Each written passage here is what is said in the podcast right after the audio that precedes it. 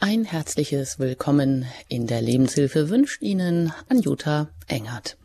Hier bei Radio Horeb, Ihrer christlichen Stimme in Deutschland. Und wir sprechen heute über die Kunst des Gebens und Nehmens mit dem Paar Erziehungs- und Konfliktberater Dr. Albert Wunsch. Wir fragen uns oder stellen fest, ja, ist Geben denn nun tatsächlich seliger denn Nehmen? So heißt es zumindest in der Bibel. Aber ist es nicht so, dass Geben meist aus einer großzügigen, selbstlosen, reicheren Position heraus geschieht? Der Geber genießt gesellschaftlich einen guten Ruf. Er ist anerkannt. Dagegen wird das Nehmen oft auch mit Bedürftigkeit oder Eigennutz in Verbindung gebracht. Der arme Schlucker steht dann womöglich noch in der Schuld des Gebers und ist zu einer Gegenleistung verpflichtet, will er sein Gesicht wahren. Das kennen wir alle. Aber leben wir nicht jeden Tag von diesem nehmen, und zwar ganz selbstverständlich, nehmen wir die Luft zum Atmen, das tägliche Essen, die Nahrungsmittel, das tägliche Leben in Anspruch, ohne dass wir uns das im letzten selbst geben oder herstellen könnten? Sind Nehmen und Geben also zwei Seiten einer Medaille, die wir ins Gleichgewicht bringen müssen?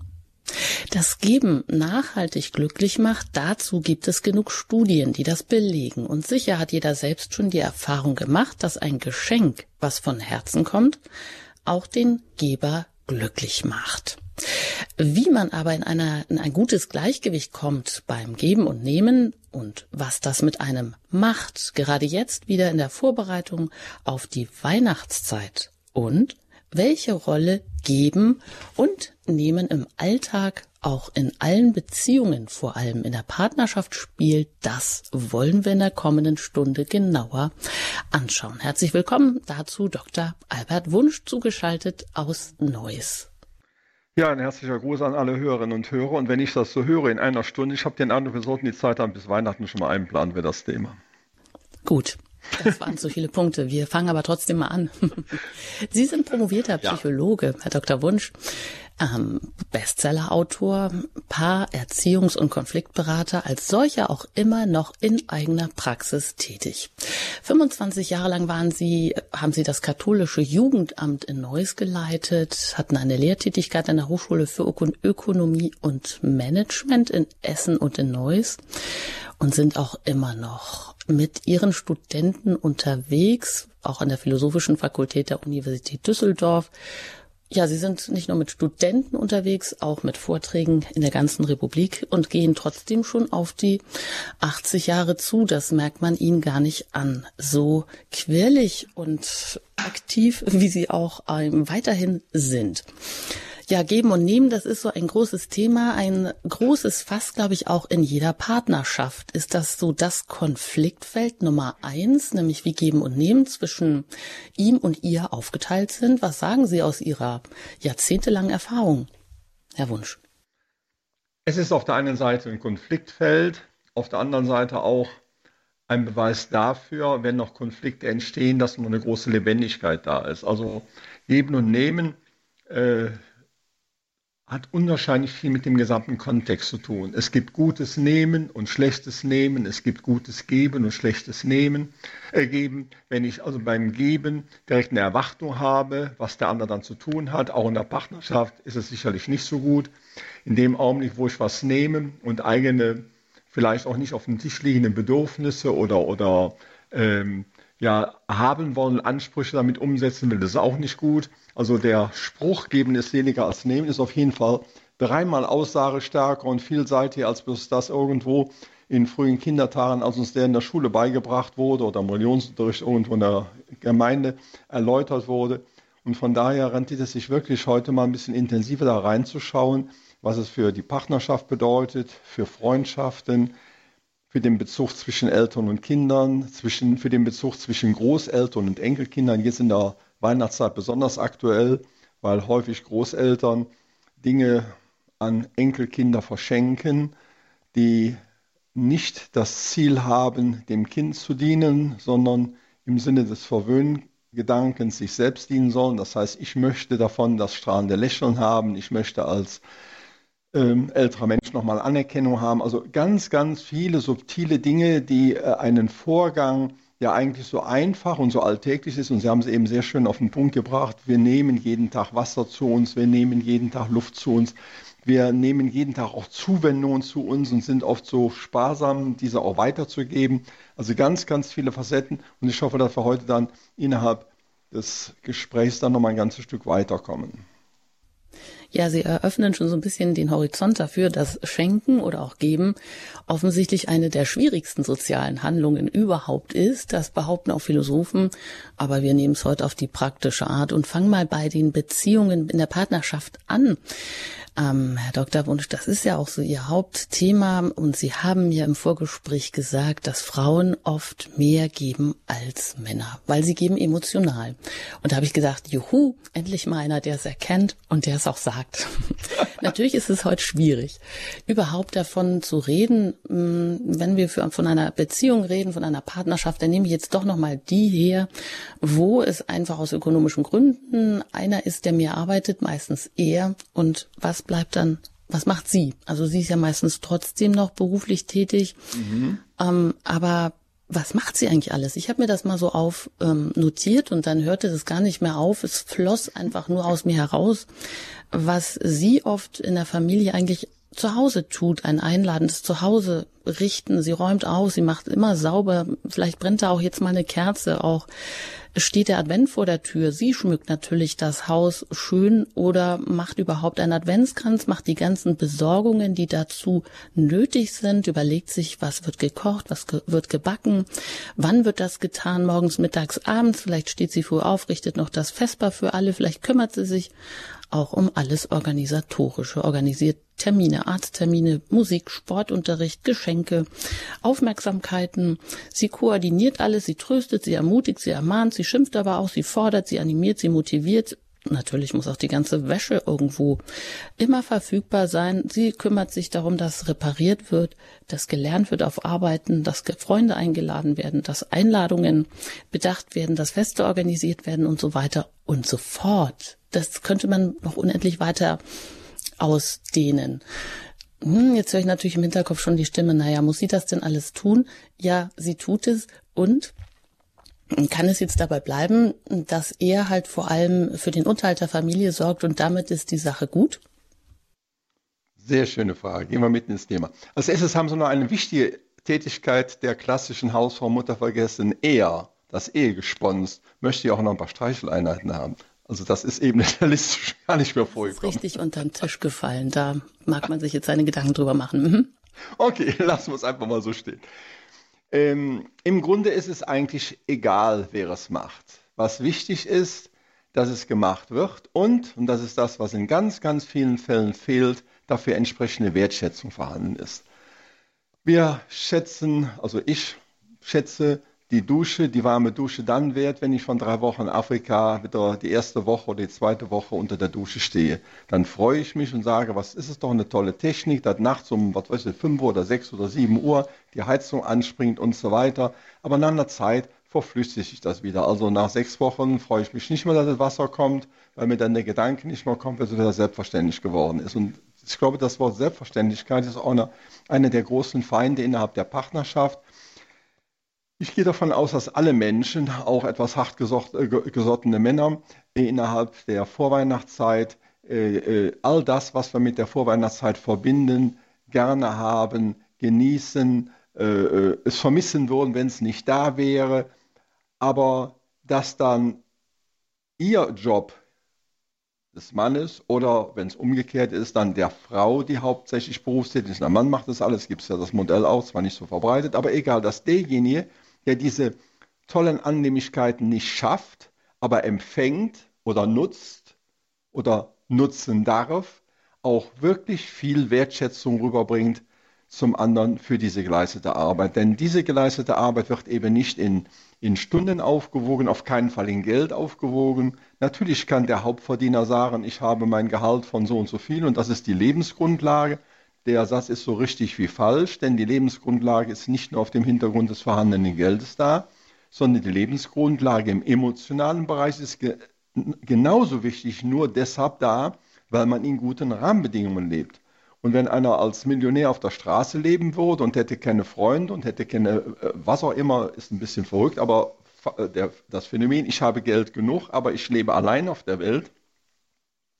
Ich äh, habe ein Einsamkeitsgefühl noch und nöcher, dann wird er nicht glücklich sein. Und äh, der Schnitt, äh, Spitzer, äh, Hirnforscher aus Ulm hat ein Buch geschrieben zum Thema Einsamkeit und sagt, Einsamkeit wäre die größte Krankheit. Einsamkeit ist auf der anderen Seite die Krankheit, die man ohne Chemotherapie, ohne alles ganz einfach beheben kann, könnte, wenn man etwas intensiver auf andere Menschen zugeht, auf den, der alleine lebt und so weiter. Also von daher innerhalb der Partnerschaft ist es eigentlich egal, wer diese Dinge erbringt, aber sie müssen und das ist lebensnotwendig von allen in der Familie gewertschätzt werden. Und das fängt frühestens beim Kind mit fünf, sechs Jahren, äh, Entschuldigung, spätestens beim Kind von fünf, sechs Jahren an, dass das fünf, sechsjährige Kind auch nicht mehr wie selbstverständlich äh, äh, sein, sein Frühstück, was besonders schön gemacht ist, einfach so mitnehmen kann, sondern sagt, das finde ich aber schön, Mama, dass du mir heute das Lieblingsbrötchen auf den Tisch gelegt hast, dass du mal die Marmelade, die ich besonders gerne mag, auf den Tisch gestellt hast und so weiter. Und wenn das in der Kindheit nicht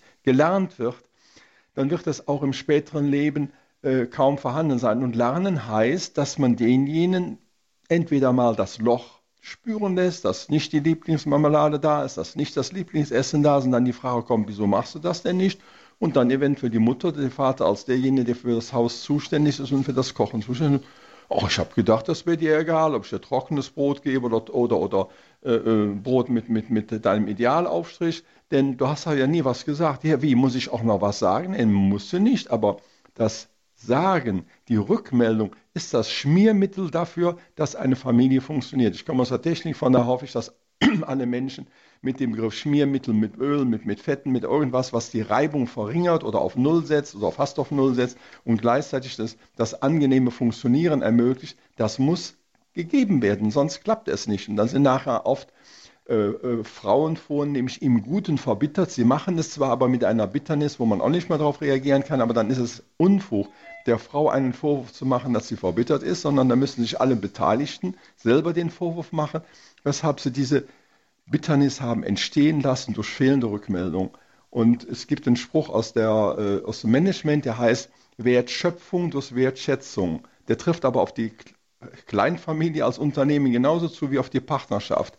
Ich kann Werte schöpfen, indem ich Wert schätze. Das heißt, ich kann eine Familie zu unwahrscheinlichen Leistungen führen. Leistungen jetzt nicht im materiellen Sinne, sondern zu ideellen Leistungen, zu einem Wohlfühleffekt, zu ähm, angenehmen äh, Ereignissen, wenn ich denn eben auch diesen Aufwand, der da betrieben wird, entsprechend wertschätze. Dann habe ich also praktisch gleichzeitig eine unwahrscheinliche Wertschöpfung für das Zusammenleben in der Familie, für das Zusammenleben in der Großfamilie, in der Nachbarschaft und so weiter. Und ich kann gerade aus der Nachbarschaft sagen, kriege ich zuletzt mit, wo ein Mann, dessen Frau verstorben war, von einer anderen Frau angesprochen wurde und sagte, ähm, äh, also verstehen Sie es nicht falsch, aber ich habe schon mehrmals gedacht, äh, äh, würden Sie sich darüber freuen, äh, wenn ich Ihnen meine Suppe kochen würde? Und der Mann sagt, na, auf jeden Fall würde ich mich freuen. Wieso? Ja, man weiß ja nie. Dann sagen die Leute, wie, bin ich schon Almosenempfänger? Kann ich nicht eine Suppe selber kochen? Was soll das denn? Was ist das denn für eine Anbieterung?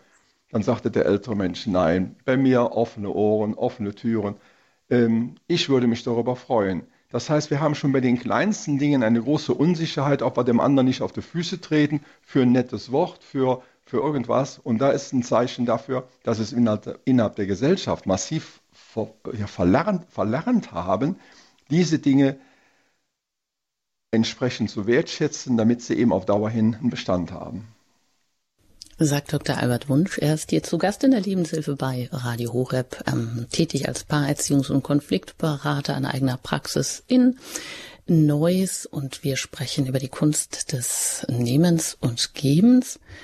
Und da kam, also das Stichwort Wertschätzung ist, glaube ich, jetzt so hängen geblieben als was ganz Wichtiges, was auch in familiären Alltag ähm, ja das Schmiermittel ausmacht, damit die Scharniere alle, damit alles reibungslos funktioniert und damit Familie irgendwie auch ja, angenehm für alle Beteiligten ist, dass nicht einer nur in dieser Rolle des permanenten Gebens ist und die andere nicht, aber in diese Schieflage geraten wir wohl alle immer wieder. Das kennen wir vor allem ja im Austausch oder mit dem Partner, mit den Kindern.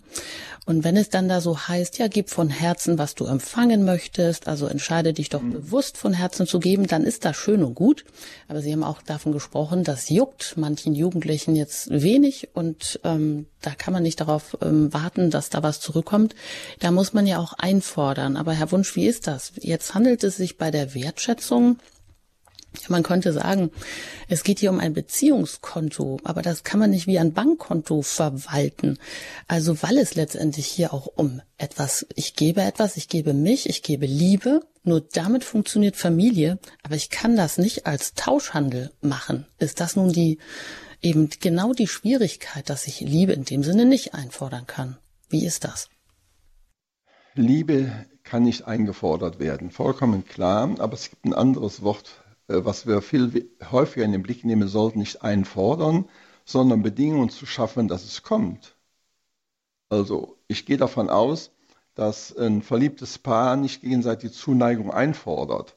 Äh, sie schaffen Voraussetzungen, so ähnlich wie der Sämann, der äh, seine Saat ausbringt und dann eben dafür sorgt, dass Sonne und Wasser dazu kommt, dass es sprießt.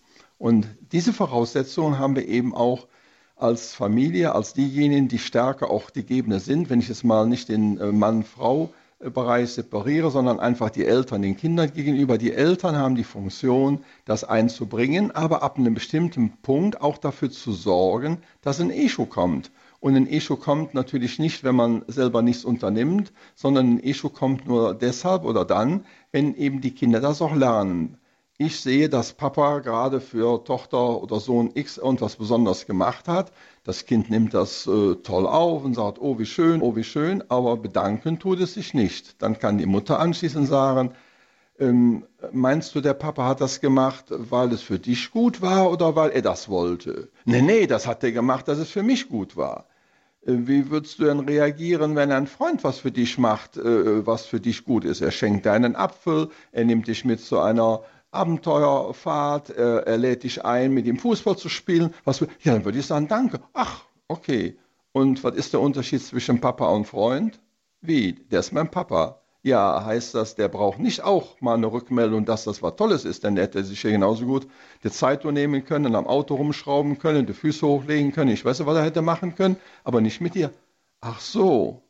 Im Grunde müssen Kinder in dem Alter von drei bis fünf Jahren lernen, dass nichts von der Welt alleine auf sie zukommt, sondern dass alles äh, mit, mit Mühe, mit Arbeit, mit Ideen, mit irgendwas verbunden ist und dass dafür eben auch eine Rückmeldung zu erfolgen hat. In den ersten drei Lebensjahren hat der äh, Karl Rogers mal einen so tollen Satz äh, formuliert, hat er gesagt, dann hat das Kind die Möglichkeit, ungeschuldete Liebe zu empfangen. Also ich habe nicht wenn ich Liebe bekomme, anschließend ein Schuldenkonto bei mir, sondern ungeschuldete Liebe, damit steigt in, im Rahmen der, einer normalen Eltern-Kind-Beziehung ein Kind in die Welt ein. Aber an einem bestimmten Punkt muss das Kind eben auch lernen, dass weder die Luft noch das Essen alles vom Himmel fallen, sondern sie sind da und dass die Mühe dafür eben auch eine Rückmeldung braucht. Und die einfachste Rückmeldung ist das Dankeschön, die Freude, die gezeigte Äußerung, boah, das finde ich schön, dass du das mit mir gemacht hast. Und wenn das Kinder in dem Alter nicht lernen, werden sie es als Paar nachher auch nicht einbringen können, weil wenn ich als Kind äh, immer nur nehmen gelernt habe, weil die anderen ja so gebefreundlich waren, die haben mir Geld gegeben, die haben mir Zuwendung gegeben, die haben mir Zeit gegeben, dann betrachte ich das als das ganz normale Leben. Also nehmen ist einfach da, ich, ich nehme und Punkt aus ist. Und dann gehen die in die Partnerschaft rein und wenn dann beide auf, eine solche, auf einer solchen Grundlage ähm, ja, groß geworden sind, dann sind die dauernd in der Erwartung, dass irgendwas zu nehmen gibt. Und wenn dann zwei im Wohnzimmer sitzen und erwarten, dass als Nehmen das Abendessen auf den Tisch kommt, die gute Atmosphäre auf den Tisch kommt, der Adventkranz auf den Tisch kommt, dann sieht es da karg aus. Also müsste man irgendwo so erwachsen werden, dass man merkt, das kommt nicht von alleine, es sei denn, man bestellt es irgendwie bei einem Servicedienst oder was. Man muss dafür tun. Und wenn es beim Servicedienst bestellt wird, muss man auch was dafür tun. Anrufen und zahlen. Also im Grunde ist der Zusammenhang in der Familie sehr leicht erklärbar. Es geht nachher in der Gesellschaft weiter. Da gibt es gesellschaftliche Gruppen, die fordern dauernd von anderen mehr Geld und die anderen fordern mehr Anerkennung und was nicht alles fordern. Aber die Forderung ist immer der ungünstigste Weg. Das, was gefordert wird, um das, was es geht, ist nachvollziehbar. Aber die Forderung heißt, ich lege meine Hände in den Schoß und der andere soll machen. Stattdessen ich sage dem anderen, ist es für dich normal? Wäre es für dich normal? Wird sich darüber freuen, das? Und mir gefällt eine kleine Geschichte ein, die meine Frau vor zig Jahren bei einem unserer Söhne gemacht hat, weil sie bei dem irgendwo feststellte, dass der selten reagierte, wenn sie das Fenster geputzt hatte. Und da hat sie ihm gesagt, also hier, ne, das Fenster putze ich eigentlich nicht von alleine. Gut, der war schon so alt mit 13. Ach so, ich habe gedacht, das funktioniert von alleine. Dann sagt er, nee, das ist ja gut, dass wir darüber gesprochen haben, funktioniert nicht von alleine. Und wenn ich das mache, ist das für mich ganz schön Arbeit und dies und jenes und alles. Und dann fände ich doch angemessen, dass du das auch mal dann äh, rückmeldest, sonst kann ich ja dein Fenster auch, was weiß ich, mit Zeitungspapier zukleben. Dann sieht man nicht mehr, sehe ich nicht mehr, dass es schmutzig ist und der anderen sehen, naja, egal, das ist halt das Zimmer von. Irgendwann, ein paar Wochen später, hat meine Frau das, Zimmer, äh, das Fenster geputzt und da kommt dann unser Sohn runter. Mama, Mama, komm mal rauf in mein Zimmer. Die andere sagt, nee, da, was ist da los? Mama, ich kann das gegenüberliegende Haus sehen. Ich weiß gar nicht, wieso haben wir neues Glas in die Fenster reinbekommen. Es muss natürlich die Überzeichnung sein. Der 13. kann nicht sagen, also Mama, ich habe es jetzt begriffen, schön, dass das Fenster geputzt ist, aber es ist restlos bei ihm angekommen. Und so gibt es ganz viele Beispiele, wo man eben darauf gebracht werden muss, dass eben Partnerschaft da ist. Und wenn es innerhalb der Ehe nicht so gut funktioniert, dann kann man auch da nochmal nachjustieren und sagen, pass mal auf, dass ich für das Emotionale, sag mal, ich jetzt als Frau für das Emotionale zuständig sein soll, nur du für das Finanzielle. Das kann ja so als Grobmuster gelten, aber da müssen wir irgendwo Schnittmengen bringen. Also Punkt eins ich möchte auch was mindestens 20, 30 oder wie viel Prozent zum Familieneinkommen beitragen und in dem gleichen Umfang äh, erwarte ich von dir oder gehe ich davon aus, dass du selbst auf die Idee kommst, wie auch immer, dass du 20 oder 30 Prozent des Emotionalen beibringst. Dann kann man sich aufteilen, dann bist du für die Geschenke zuständig und Geschenke ist ja nicht nur äh, kaufen und einpacken, sondern erstmal ist ja heute das äh, Schwierigste aller Zeiten, überhaupt Geschenke zu finden, die irgendwo äh, da äh, passend sind und so weiter. Ja, und dann merkt dann auf einmal, meinetwegen ist aus der klassischen Ehe heraus das Ehegespons, dass man dort da richtig verarbeiten muss. Und dann hat man dann endlich ein Geschenk gefunden, da geht man ein Geschäft dran, da sagt das Geschäft dummerweise ausverkauft und der Größte nicht da. Und dann läuft man nochmal dreimal, fünfmal und dann ist, ach, äh, ja, schenken und organisieren und sorgen ist ein Riesenaufwand. Aber wenn das immer irgendwie von einer, jetzt sind wir dann auch bei den Frauen, die das als Lebensprinzip für sich sehen, ich schenke gerne, ich, ich mache das gerne, ich tue das gerne, dann ist genau der Keim dafür gelegt, dass es nachher in der nachfolgenden Generation mit großer Wahrscheinlichkeit nicht mehr ein Double von dieser Frau gibt und die Frau selbst ist auch nicht glücklich, weil sie sich übers Schenken und Machen definiert und sie müsste sich nicht übers Schenken und Machen definieren, sondern über ihr Frausein, über ihr Leben und der Mann genau müsste sich nicht über das Geld definieren, was er verdient, sondern über seinen Ehepartner sein. Hört sich relativ logisch an, ist nicht einfach umzusetzen und deshalb, solange sich die Paare da noch mit diesem Thema beschäftigen, lebt die Ehe noch. Ansonsten kann man schon sagen, ist sie mehr oder weniger tot, ähnlich wie man einen 70-jährigen äh, Hochzeitstag nicht unbedingt als das Zeichen einer langen Ehe bezeichnen muss, sondern vielleicht eines langen Zusammenlebens, wo die Ehe schon nach fünf oder äh, acht Jahre mehr oder weniger erloschen ist und man halt irgendwie pff, ja, es versucht hat, noch miteinander so ein bisschen zu arrangieren, aber das ist dann maximal eine Wohngemeinschaft, aber keine Ehe mehr.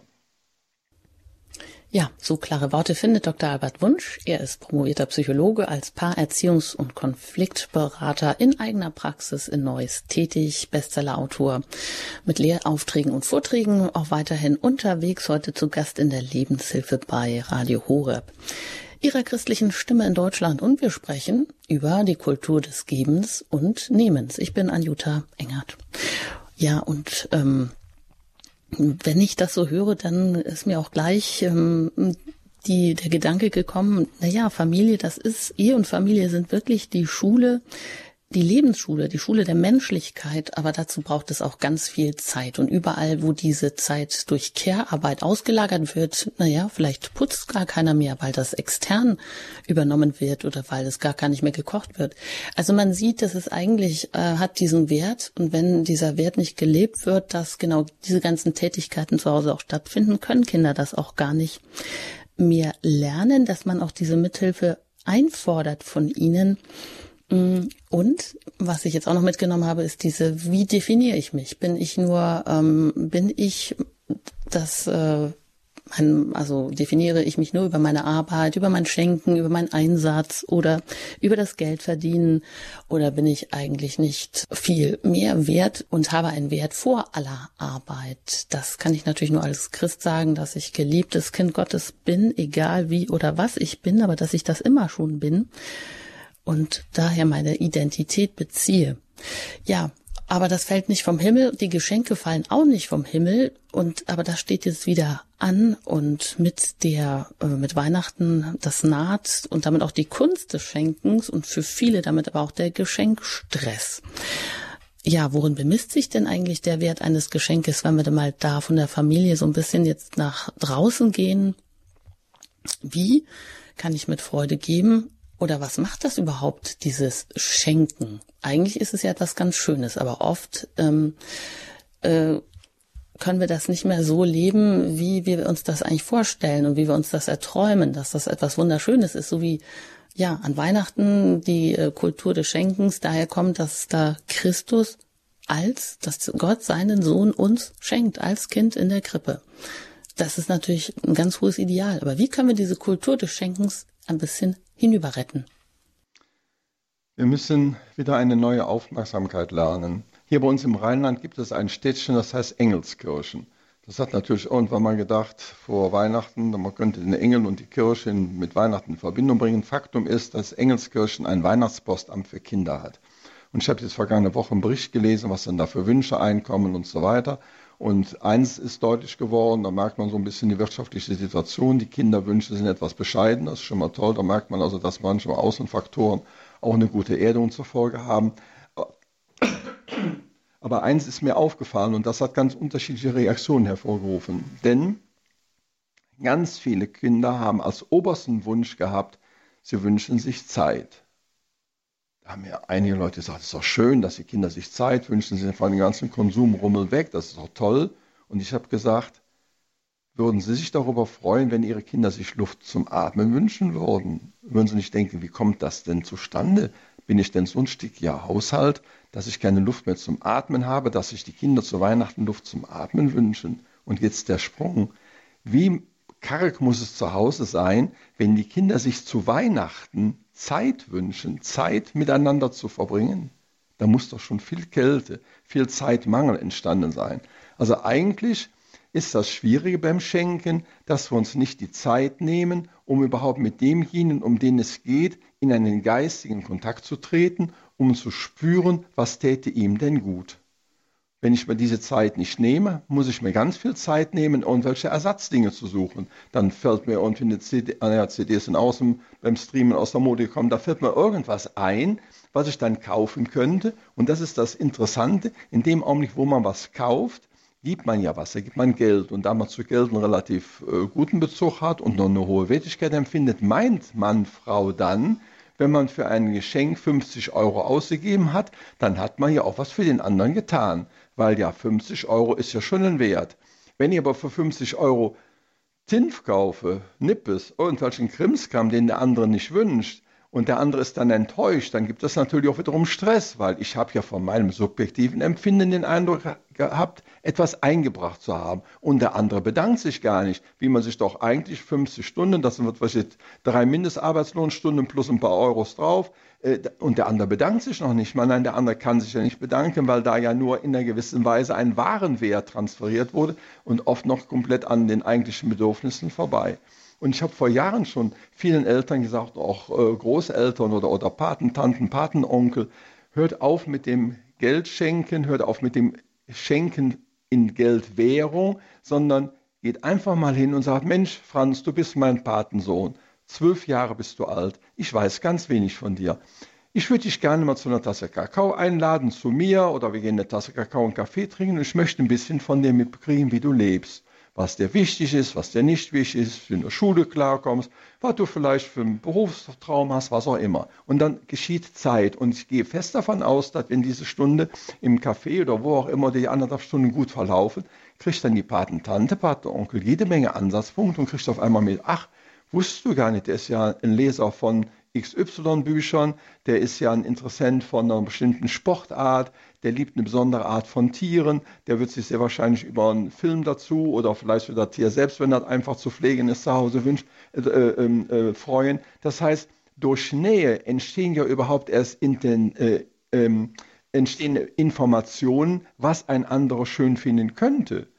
Und ich stehe gerade vor äh, der Überlegung, wie ich mit meinen Enkeltöchtern vor Weihnachten nochmal äh, ein Treffen organisieren kann, allein oder mit zusammen, da sie jetzt auf halb Deutschland verteilt sind, ist das nicht so ganz einfach. Aber ich gehe fest davon aus, dass diese Zeit, die ich mit allen dreien oder mit einem der jeweils der Enkeltöchter verbringe, nur für die, die zuhören, die Enkeltöchter bewegen sich alle im Alter von 20 bis 27 Jahren.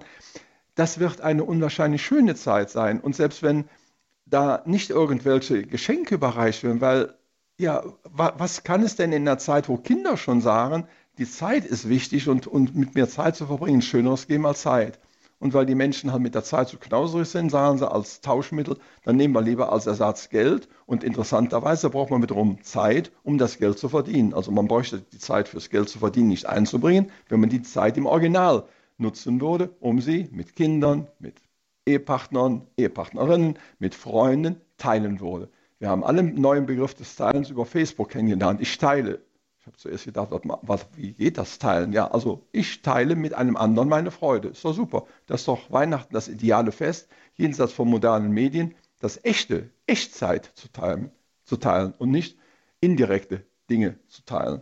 Und dann ist auch wesentlich weniger Stress da, wenn die Kinder natürlich schon sehr Konsum, ich sage nicht verwöhnt, sondern versaut sind dann ist es schwieriger, weil die dann schon auf diesem komischen Pfad sich bewegen. Und wenn das Teil nicht so und so viel wert ist in der Clique und so und so viel Geld an Wert hat, ja, dann ist es halt, ja, nicht so viel. Aber dann ist das ein guter Umdenkprozess, dass die Kinder dann lernen, dass das Wichtige eben nicht Geld, sondern Zeit und Beziehung ist. Durch Zeit, die wir miteinander verbringen, entstehen Beziehungen und Beziehungen schaffen Räume für Zeit. Und das ist das, was uns in allen Lebenslagen, das hat uns Corona nochmal gelernt, das Wichtigste ist, nämlich dass wir mit Menschen in Kontakt stehen, um nicht in die Einsamkeit zu geraten, uns mit Menschen austauschen können und in der Familie ist das am intensivsten möglich. Das heißt, schenken kann also Beziehung überhaupt schaffen, Zeit schenken durch Nähe, durch Geschenke, mit denen man gemeinsam Zeit verbringt. Ja, wie sieht das bei Ihnen aus? Ist das Geben und Nehmen in einem guten, in einem einvernehmlichen, in einer Balance oder wie bereiten Sie sich auf Weihnachten vor? Jetzt werden Sie natürlich sehr persönlich, aber es ist Ihnen verziehen, weil, Sie, weil wir schon so lange miteinander hier auch Sendungen machen. Äh, ich versuche das, was ich hier sage, seit vielen, vielen Jahren selbst so zu leben. Und ich kann mich erinnern, wo ich mit meinen Enkelkindern, da waren sie eben nicht in dem Alter, sondern zwischen, was weiß ich jetzt, sechs und, und, und zwölf oder 15, da habe ich denen Zeiten geschenkt, wo ich am Wochenende mit dem was unternommen habe, einmal, das wäre noch ein tolles Zeitgeschenk für Großeltern. Großeltern könnten ihren eigenen Kindern Zeit schenken, um als Paar nochmal abseits von Familie Zeit für sich zu haben, wo man nicht am Rödeln ist, wie kriegt man die Kinder versorgt. Also das ist ein ideales Weihnachtsgeschenk zum Nachahmen. Meine Frau und ich sind, als unsere Enkelkinder halt noch sehr klein waren, auf die Idee gekommen, schenkt doch unseren Kindern, also jetzt praktisch den Eltern, zehn Wochenenden im Jahr, Eins fing am Freitagnachmittag an, das andere am Samstagmorgen und endete jeweils am Sonntagnachmittag oder Abend, um, den, um dem Paar nochmal die Zeit zu geben, mit sich selbst sich beschäftigen zu können. Um nicht dauernd zwischen Quäken von Kindern und Windelwechseln und Fläschchen geben und, und Schulaufgaben helfen und äh, äh kaputte äh, Knie versorgen, äh, dauernd aus der Selbstsorge, sage ich nicht Selbstsorge, ich als Einzelner, sondern Selbstsorge als Paar rauszukommen. Und das war ein tolles Geschenk für unsere Kinder und genauso gut ein tolles Geschenk für unsere Enkelkinder, weil ich dann in diesem Wochenende, hat meine Frau natürlich wiederum, natürlich in Anführungszeichen, sehr darauf geachtet, dass es nicht ein Wochenende für sie nur wird, sondern dass ich daran beteiligt war. Also hatte ich dann bei der Aufgabenverteilung den Nachmittag übernommen am Samstag oder übertragen bekommen oder böse Menschen könnten sagen, man hat meine Frau eingefordert, die war viel zu charmant, um das einzufordern. Die hat das einfach ein bisschen schöner gemacht. Auf jeden Fall hatte ich dann für so und so viele Nachmittage mir was einzufahren. Und dann bin ich, das kann ich äh, noch heute, wenn ich einen unserer Enkelkinder spreche, wie wir sofort daran denken, sind wir hier bei uns im Wald gewesen, haben ein Schiff hingebaut und am Bach gesetzt und die Kleinste, die konnte noch kein Schiff bauen, haben ein ganz großes Blatt genommen und auf dem Blatt haben wir dann irgendwie einen Strohhalm draufgesetzt. Das Mast sah auch aus wie ein Schiff, konnte oft selbstständig schwimmen. Solche Dinge, die bleiben nachher hängen und das gibt Beziehung und damit kann ich auch das Beziehungskonto füllen, von dem ich sicherlich jetzt auch heute ein ganzes Stück in meiner besonderen Situation zehren kann. Also es ist nichts anderes, was ich eben gesagt habe, was ich genauso versuche zu tun und von daher Zeit, die Beziehung schafft und Beziehung, die wiederum danach strebt, neue Zeiten miteinander haben zu wollen. So, Dr. Albert Wunsch hier in der Lebenshilfe heute mit dem Thema von der Kunst des Gebens und Nehmens. Ja, wie sieht das denn bei Ihnen aus, die Sie uns zuhören? Wie gestalten Sie das Schenken? Wie kann Schenken Beziehung schaffen? Oder können wir so schenken, dass wir damit Beziehung schaffen? Und wäre das nicht vielleicht mal genauso ein Wendepunkt, der richtig gut wäre, weil wir so vieles haben? Weil natürlich auch Schenken etwas Schwieriges ist. Man will eigentlich niemanden in Verlegenheit bringen. Man möchte auch von Verlegenheits- und Notgeschenken eigentlich absehen. Man möchte eigentlich auch keinen Zwangsbeglücken. Aber wie kann der Schenkende eben auf den zu Beschenkenden eingehen? Wie kann das in der Familie gut funktionieren, dass Geben und Nehmen einfach im Gleichgewicht ist? Und wie können wir von Herzen ähm, das empfangen, was wir auch gerne, ja, oder von Herzen geben, was wir gerne empfangen möchten, aber eben auch frei wie läuft das bei Ihnen? Wie schenken Sie diese Weihnachten oder wie äh, gestalten Sie das in Ihrer Familie? Da ein gutes Miteinander von geben und nehmen. Sie haben die Möglichkeit, uns jetzt zu erreichen unter der 089 517 008 008. Vielleicht rufen Sie außerhalb von Deutschland an dann wählen Sie zuerst die 0049 und dann 89517 008 008. Nach der Musik geht es hier weiter mit dem Thema über die Kunst des Gebens und Nehmens und gerne auch mit Ihren Fragen oder Anmerkungen.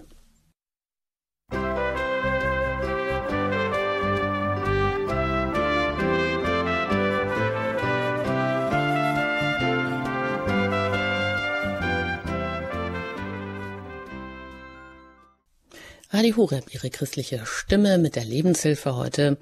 Reden wir über die Kunst des Gebens und Nehmens und das mit Dr. Albert Wunsch. Er ist zu Gast, zugeschaltet aus Neuss und dort ist er tätig als Paarerziehungs- und Konfliktberater, hat auch mehrere Hochschulaufträge, Lehraufträge an Hochschulen, ist immer auch im Kontakt mit Studenten, war jahrzehntelang auch, hat er das Jugendamt in Neuss geleitet und ist auch Bestsellerautor. Und Sie haben die Möglichkeit, die Sie uns jetzt eingeschaltet haben, auch direkt Ihre ja, Beiträge hier mit einzubringen in die Lebenshilfe, wie Sie das denn handhaben mit dem Geben und dem Nehmen. Sei es jetzt in der bevorstehenden Advents- und Weihnachtszeit, wie schenken Sie, wie kann eben auch das Schenken Beziehung schaffen oder wie gelingt es Ihnen, das Geben und Nehmen auch in der Partnerschaft, in der Familie zu einem guten Gleichgewicht zu führen? Oder eben haben Sie Schwierigkeiten und möchten auch gerne etwas konkret wissen, eine ganz genaue Situation schildern? Das können Sie alles gerne jetzt tun, indem Sie uns erreichen unter der 089 517 008 0 08 und ich bin auch mit einer ersten Hörerin aus dem Münsterland verbunden. Ich darf jetzt Frau ähm, Steverding-Klotz begrüßen. Herzlich willkommen hier in der Lebenshilfe. Ja, guten Morgen, liebe Frau Engert und äh, liebe Hörer. Die Hörerfamilie kennt mich sehr gut. Ich habe nämlich schon sehr oft bei Ihnen Zeugnis abgegeben. Und ich möchte dazu sagen, ich bin in so einem sehr christlichen äh, Elternhaus groß geworden mit vielen Werten. Meine Mutter hatte vier Kinder, ein, der erste Sohn war behindert. Und ich habe immer in diesem Haus gewohnt, in dieser großen Familie. Und wir haben das auch meinen Kindern so weitergegeben. Mit 46 gab ich meine Arbeit auf für diese Familie, weil meine Eltern waren 80. Ich war dann für meinen Bruder da. Ich habe alles gegeben, der behindert war, damit er auch noch ein schönes Leben habe. Ich hatte ihn ans Ende begleitet auch die Mutter habe ich komplett ans Ende begleitet. Ich war Arzthelferin, habe meinen Beruf aufgegeben, habe immer gegeben. Und, und in unserem Elternhaus habe ich das immer gelernt, geben und nehmen. Und wir haben uns gegenseitig gut getan. Aber als dann mein, meine Mutter starb, dann habe ich gemerkt, dass mein Geben nicht wertgeschätzt wurde. Und das hat mir sehr wehgetan. Das ist fünf Jahre her, meine Brüder reden immer noch nicht mit mir. Vor zehn Wochen ist mein Vater beerdigt worden. Und das finde ich so schade. Ich habe alles gegeben im Leben, alles. Ich habe die Arbeit aufgegeben. Das Geld war mir nämlich gar nicht wichtig. Ich wollte für meine Eltern da sein, für den behinderten Bruder. Und wenn man dann so etwas erlebt, das hat mich sehr betroffen gemacht. So betroffen, dass ich in der Psychiatrie gelandet bin. Das wissen sehr viele. Ich bin aber jetzt so stark durch Gottes Hilfe und durch eine Hagiotherapie, dass ich heute da drüber stehe und da, ich habe allen vergeben. Aber ich wollte nur sagen, ich habe mich im Leben ausgenutzt gefühlt, aber nicht von allen Menschen. Jetzt gehe ich ins Seniorenheim und bringe mich dort ein, wo die Menschen das wertschätzen. Ich habe heute andere Menschen an meiner Seite. Das wollte ich dazu beitragen. Vielen Dank, Frau Steverding-Klotz, für dieses ganz offene Geständnis, was Sie uns hier mitgeben. Herr Wunsch, was mögen Sie dazu sagen? Ja, für mich ist es ein Beispiel dafür, dass diese ja, sehr christlich geprägte Formel geben ist ne-, seliger als nehmen dazu führen kann, ich habe alles gegeben. Ich habe mir das eben mitgeschrieben. Ich habe alles gegeben. Und wer alles gibt, gibt zu viel. Das ist eindeutig klar. Ich darf nicht alles geben. Ich darf, hat das schönes Bild mit Martin, der hat mindestens die Hälfte des Mantels gegeben, hat die andere Hälfte für sich belassen, weil es gibt ja auch das andere Gebot, was wir alle kennen. Liebe den Nächsten wie dich selbst. Ich habe es in der Schule kennengelernt mit, dass das eigentlich Liebe den Nächsten unterstrichen wurde, nicht wie dich selbst. Aber wenn ich den Nächsten liebe wie mich selbst, kann der Nächste maximal 50 Prozent von dem bekommen, was ich habe. Und wenn ich alles gebe, gehe ich anschließend leer aus oder stehe nackt da, emotional angreifbar. Und die Brüder, in dem Fall hier im Münsterland, werden das Tun ihrer Schwester nicht wertschätzen, haben es auch nie wertgeschätzt, weil ich frage jetzt mal alle Hörer und Hörer, wer heute Morgen, wenn er unter der Dusche stand, gesagt hat, wie schön, dass das Wasser kommt, wie schön, dass es warm ist und wie schön, dass ich eine funktionsfähige Dusche habe. Ich gehe davon aus, dass es 99,9 Prozent der Duscher nicht gemacht haben, weil es selbstverständlich geworden ist. Also müssen wir viel häufiger darauf achten, ich habe es eben schon mal gesagt, dass auch emotionale Leistungen nicht als selbstverständlich betrachtet werden können. Und da wäre es günstiger gewesen, dass in der Familie, als die Mutter eben auch sehr stark die Hilfe nötig hatte, auch als es um den Bruder ging, nicht automatisch äh, die Profession, ich bin Arzthelferin, ich lebe jetzt meinen Beruf in der Familie weiter, gezündet hätte, sondern dass man sich zusammengesetzt hätte und gesagt hätte, wer übernimmt was. Und die Moderationsaufgabe ist viel wahrzunehmen, ist viel günstiger, als nachher irgendwann mal was einzufordern. Und wenn die gesagt hätten, wie, wer übernimmt was, äh, ich denke, das machst du, ja, ist schon mal ein schöner Einstieg, wie es nicht gehen sollte, aber wie machen wir es denn jetzt? Und wenn dann einer nicht einsteigen kann, weil er in Amerika lebt, oder dann würde dann eben die finanzielle Lösung dann als Möglichkeit eingebracht werden können. Und man sagt, okay, dann können wir ja praktisch die Leistung, die du nicht selber einbringst, durch einen Hilfsdienst einkaufen und dann übernimmst du da die Kosten. Aber es muss notwendig sein, dass, oder es, es, ist notwendig, überlebensnotwendig für alle, denn das Ziel kann ja nicht sein, anschließend in der Psychiatrie zu landen, dass eben da diese Ausgewogenheit auch immer im Blick gehalten wird und vor allen Dingen zu Zeiten, wo man es noch könnte. Irgendwann kann man es nicht mehr, aber es geht nicht darum, dass man erst dann sagen, es muss ausgewogen sein, wenn ich nicht mehr Piep sagen kann, sondern dass ich dann in den Blick halte, es muss ausgewogen sein, wenn es beginnt. Und da sind Menschen, oft Frauen, viel stärker in die Falle die dann reingeraten, ja, ich mache es doch gern, es geht mir gut von der Hand, ich habe ein großes Verantwortungsbewusstsein, aber mit einem großen Verantwortungsbewusstsein in einem Umfeld leben, wo das Verantwortungsbewusstsein nicht so groß ist, dann ist man, ja, neudeutsch würde man sagen, hat man dann ganz schnell die A-Karte gezogen und alle anderen ruhen sich darauf auf und sagen, wenn die so bekloppt ist, ist ja schön, Punkt. Harte Worte, aber es ist ein ganzes Stück selbstgemacht und ich hoffe, dass unsere Hörerin aus dem Münsterland das auch für sich so auch annehmen kann. Und alle anderen natürlich auch. Denn es gibt ganz viele, die genauso reagieren und anschließend auch genauso kaputt sind. Und das kann nicht das Ziel sein des Gebens. Hm. Und genau deshalb möchte ich Ihnen noch einmal ein ganz herzliches Dankeschön aussprechen, dass Sie einfach von Ihrem Beispiel erzählen, ähm, die Sie sich so verausgabt haben, die Sie so die Hingabe gelebt haben.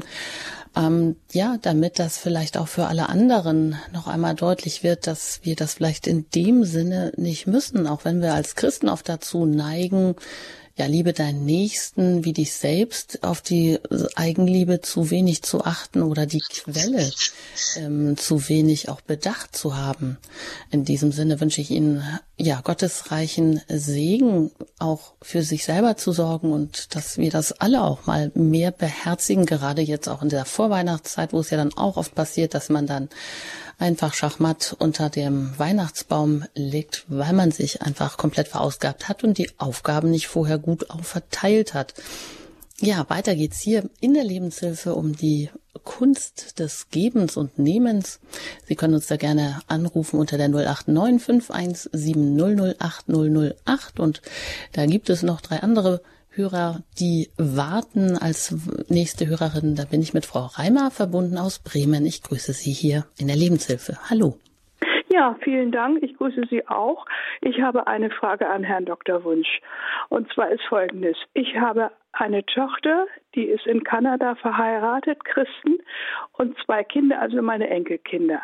Leider hat meine Tochter ihnen kein Deutsch beigebracht aber ich kann gut Englisch lesen und verstehen. Nur mit, mit, mit dem Sprechen übers Telefon, äh, äh, das klappt nicht so gut. So, äh, Dadurch haben wir aber gar keine Kommunikation, obwohl ich meiner Tochter sage, sag Ihnen doch, dass Sie mir mal eine Mail schreiben. Ich antworte dann auch. Und ich habe auch schon zum Geburtstag Ihnen Mails geschickt, aber es kam nie was zurück.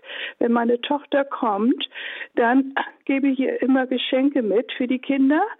Und äh, als ich noch selber immer rüber floh, habe ich einen Koffer voller Geschenke gehabt und Geschenke verteilt. Natürlich alles freute sich und sagte Danke. Aber aber es kommt von den Kindern nie was zurück.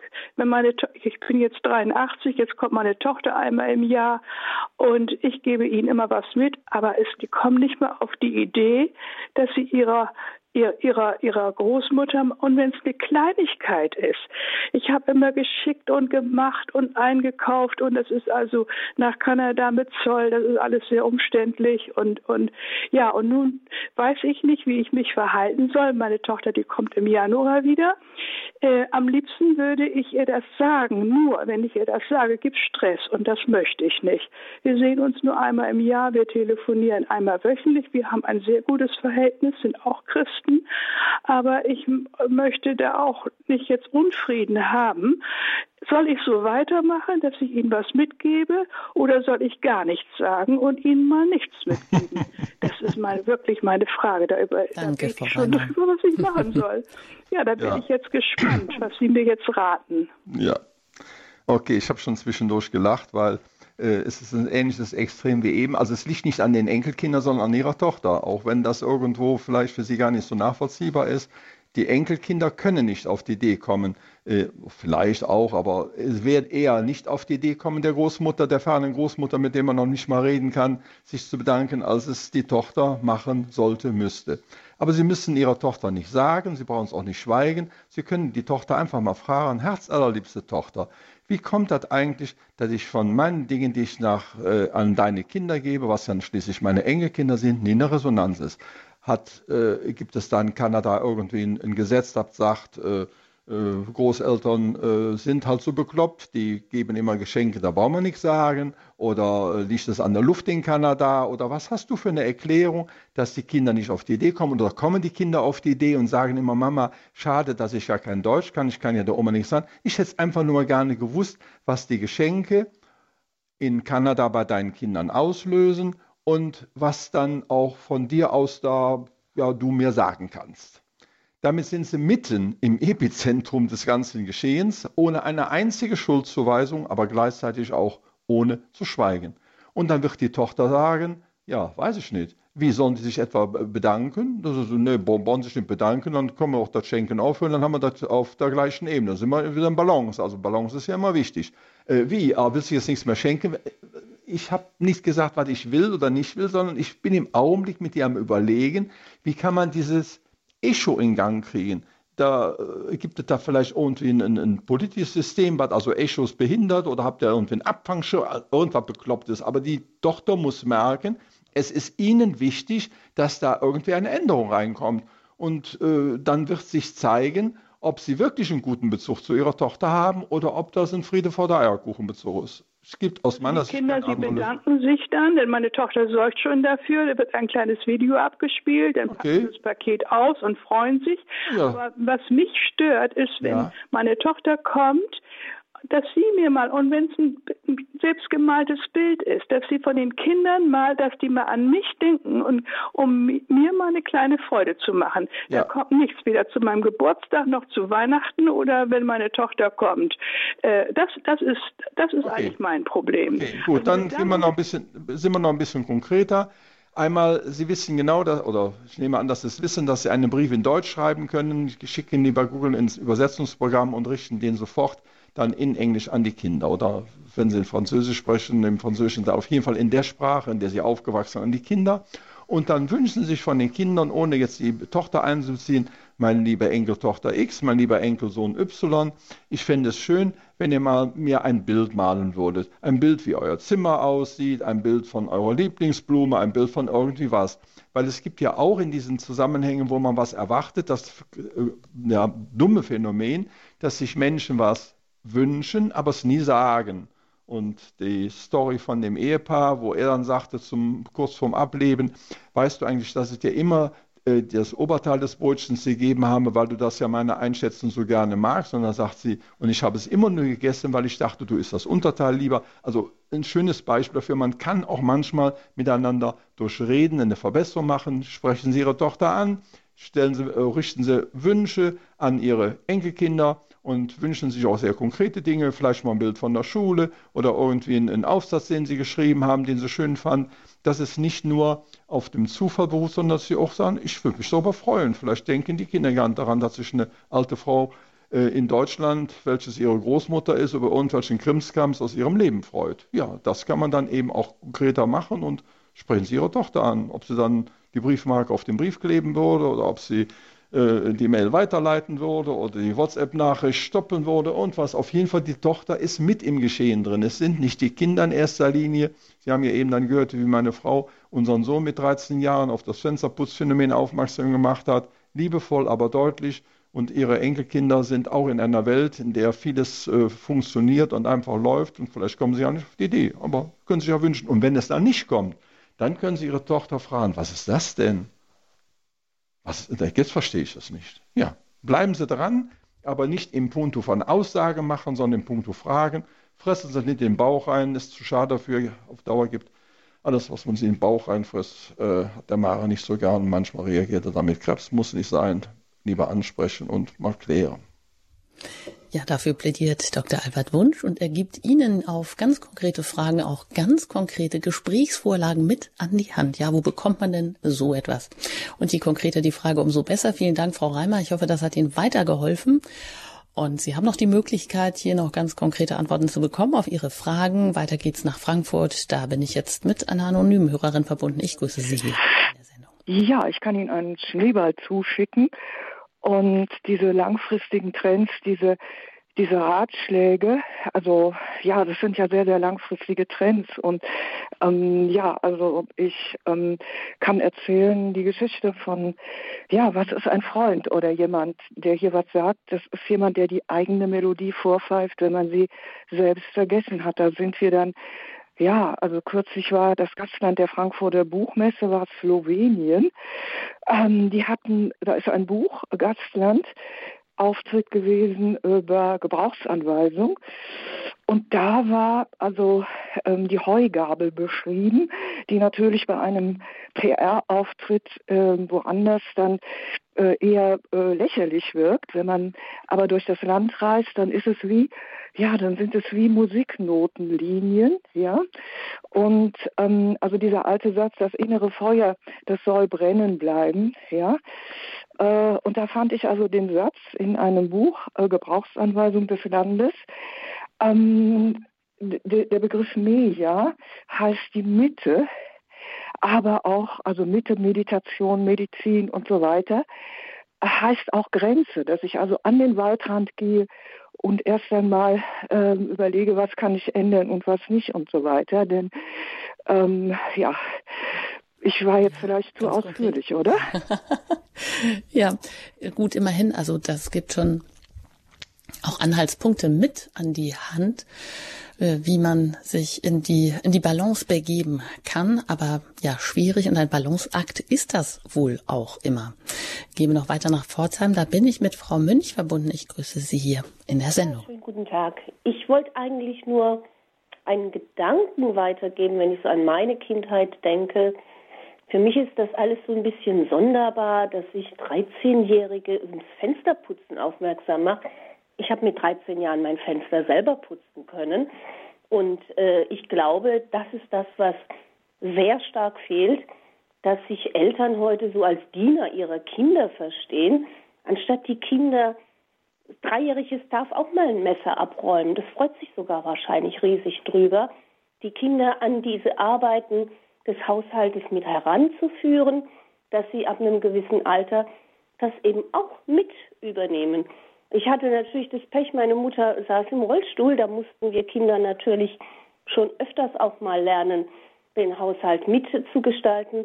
Aber ich muss sagen, geschadet hat mir das nicht. Das fördert die Selbstständigkeit und dann braucht man auch nicht ständig irgendwas von einzufordern, dass mein Kind sich bei mir bedanken muss oder dass ich mich nicht wertgeschätzt fühle von meinen Kindern, weil ich denke, das ist auch die Aufgabe der Eltern, dass man die Kinder an diese Arbeiten heranführt, dass sie die spielerisch mit übernehmen. Und dann ist das irgendwann selbstverständlich, wenn ich alt genug bin, dass ich als Tochter oder auch Sohn mal das Fenster putze und nicht nur meins, sondern das in der ganzen Wohnung. Und das wollte ich einfach mal auch so mit noch hineinwerfen, dass ich so den Eindruck habe, ich habe eine Zeit lang auch äh, äh Nachhilfe gegeben und auch wirklich dort gesehen, wie die Kinder zur Unselbstständigkeit und zur ständigen, ja, zu Konsummonstern erzogen werden. Und dann ist man beleidigt, wenn kein Danke kommt. Ich glaube, dass auch hier ein ganz großer Punkt liegt, das Kind nicht mit an die Hausarbeit heranzuführen, spielerisch, dem Alter angepasst, es mitmachen zu lassen. Und dann habe ich als Eltern irgendwann auch mal wirklich eine Mitentlastung. Das wollte ich einfach nur mal so auch noch in den Raum stellen und bedanke mich recht herzlich. Dankeschön, Frau Münch. Und Ihre eigenen Kinder, haben Sie auch Kinder? Wie alt ich habe keine Kinder, nein. Ich bin auch nicht verheiratet. Aber ich habe mich jetzt einfach da so an meine Kindheit eben erinnert und an das, was ich beobachte in der Schülerbetreuung, mm, wo ich dann eben denke, da habe ich das oft auch, dass man die einfachsten Dinge sagen muss, weil es nicht gesehen wird, weil man es ihnen nicht gezeigt hat. Hm. Gehen wir das weiter ja, an Herrn Wunsch. Danke, Frau Mönch, für danke Ihnen. Schönen Tag noch. Danke. Ja, aus vollem Herzen, je mehr Kinder von Kind an mit Selbstverständlichkeit machen, je stärker stehen sie im Leben, dann lernen sie auch beide Seiten kennen. Und ich habe eben gedacht, Sie haben gesagt, ich hatte das Pech, dass meine Mutter im Rollstuhl war. Vielleicht könnte der Satz genauso gut lauten, ich hatte das Glück, dass meine Mutter im Rollstuhl saß und vielleicht sollten wir manchen Müttern und Vätern heute Rollstühle verordnen, damit also von der Selbstverständlichkeit, dass Kinder einbezogen werden, äh, äh ja einfach ein Wachstumsschub voll, sich vollzieht. Denn das, was man selber gemacht hat, auch die Mühe, die man sich gemacht hat für irgendwelche Dinge, führt natürlich auch gleichzeitig zu der Erfahrung, dass das mit Arbeit verbunden ist, dass das Wertschätzung freisetzen kann und so weiter. Äh, die Aspekte wichtig zur Unterstreichung, Gebrauchsanweisung des Wandels, äh, ein Freund, der deine Melodie pfeift, die du selbst vergessen hast, finde ich was super Tolles. Da wird auch wiederum Einfühlsamkeit, äh, Empathie miteinander verbunden sein deutlich. Das ist das, was im Geben immer gut geht und dann ist es Annehmen auch einfach. Mir ist noch beim Zuhören ein anderer Gedanke gekommen, was das Geben angeht, weshalb es manchmal auch so schwerfällt zu geben, weil manches Geben ist ja auch mit einem Abschied verbunden. Also mir fällt eine kleine Story ein, da war ich Lehrling und dann hat mir ein älterer Meister seine Schieblehre gegeben. Das ist ein Werkzeug und Ich habe mich darüber gefreut. Jahre später habe ich bedacht, ja, er hat in dem Augenblick gesehen, dass er als älterer Meister kurz vor der Verrentung das Gerät nicht mehr braucht, es abgeben kann, aber gleichzeitig ist natürlich damit auch ein Abschied vom eigenen Lebensabschnitt, nämlich der Berufstätigkeit verbunden. Und der macht wehmütig und der fällt auch häufig schwer. Und ich habe gerade einen akuten Fall, wo ein ähm, Inhaber eines Betriebes eigentlich sehr stark gesundheitlich angezählt den Betrieb dem Sohn übergeben solle, auch will, aber sich dauernd selbst auf den Füßen steht. Der Sohn kann es auch machen und der steht im Betrieb drin, aber sich selbst auf den Füßen steht. Und die einzige Deutung, die mir kommt, ist eben auch, dass damit eben ein Abschied verbunden ist, nicht mehr Chef zu sein, nicht mehr im Zentrum zu sein, nicht mehr Anweisungen, Entscheidungen treffen zu können, sondern dass es jemand anders macht. Das ist ein Punkt, äh, wo ganz viele Menschen Schwierigkeiten haben beim Geben, weil das eben gleichzeitig ein Abschied von bestimmten Dingen ist. Und das muss man auch sehen. Und je stärker ist natürlich die Möglichkeit, das zu können, indem man gleichzeitig ein sehr stabiler Mensch ist und nicht eben ja, von irgendwelchen Menschen äh, äh, äh, sich so abhängig fühlt oder macht, dass man dann Sorge hat, durch das Geben wurde zu viel weggegeben und nichts mehr für einen selber da sein. Und ein Gedanke, den mir ein, ein guter Kollege mal nahegebracht hat zum Thema Schenken, der sagte mir mal, das Annehmen mancher Geschenke ist mir zu teuer. Das hört sich verrückt an, aber da kann man auch nochmal sehr intensiv drüber nachdenken, weil eben mit vielen Geschenken auch ein Kalkül verbunden wird, nämlich wiederum Erwartungen äh, zu formulieren oder nonverbal rüberzubringen. Also wir haben heute, glaube ich, festgestellt, das mit dem Schenken und dem Geben und Nehmen ist gar nicht so einfach, aber wir werden sehr wahrscheinlich nach der Sendung besser damit umgehen können. Ja, und ein Stichwort, das ist ja auch mal wieder gefallen, die Zeit, sich Zeit schenken oder das überhaupt äh, Schenken Beziehungen schafft ähm, durch äh, Nähe, durch gemeinsames Zeitverbringen, aber auch was, was die letzte Hörerin gerade gesagt hat, dass man Kinder einfach selbstverständlich an die Mithilfe im Haushalt und an diese Arbeiten heranführt. Aber auch da müssen wir, glaube ich, um Zeit ringen, denn wir haben heute einfach auch andere Zeiten, nämlich auch die Zeit der Gesamtschule, die Zeit der, ich meine nicht Gesamtschule, sondern Ganztagsschule, beziehungsweise durch eine verkürzte ähm, Schulzeit um ein Jahr verkürzt, also G8 anstelle von G9, also nach acht Jahren das Abitur zu haben, heißt natürlich auch, dass Kinder vermehrt Nachmittagsunterricht haben. Wenn sie dann noch vielleicht ein Instrument oder Sport machen, dann hm, sind sie manchmal schon wie kleine Manager unterwegs, was sicherlich nicht gesund ist und wo wir natürlich auch wieder ähm, vor die äh, Aufgabe gestellt sind, was können wir dann von ihnen noch ähm, einfordern, wenn eine Zwölfjährige um 17 Uhr erst vielleicht nach Hause kommt, obwohl wir das eigentlich gar nicht mögen. Ja, das ist also ein Balanceakt und wir können diese Herausforderungen nur annehmen und gut meistern und das wünsche ich uns allen auch für die bevorstehende Adventszeit. Herr Wunsch, vielleicht mögen Sie uns noch so einen Satz mit auf den Weg geben. Die Balance im Blick zu halten und nicht und vom Einfordern zum Animieren führen. Also einfordern kein Weg, aber Situationen schaffen, aus denen fast selbstverständlich eine Situation des Mitteilens, des Teilhabens, des guten Wollens, des Miteinanders erwächst. Das ist, glaube ich, das Schönste, was wir uns selbst und anderen schenken können. Sehr schön. Das lassen wir als Schlusssatz so stehen. Ich danke Ihnen herzlich, Herr Dr. Wunsch, dass Sie heute hier zu Gast waren in der Lebenshilfe mit dem Thema von der Kunst des Gebens und Nehmens und wünsche Ihnen allen, wünsche Ihnen auch eine ja, entspannte vorweihnachtliche Zeit und gerne auch auf Wiederhören. Herr Wunsch. Auf Wiederhören, liebe Hörerinnen und Hörer.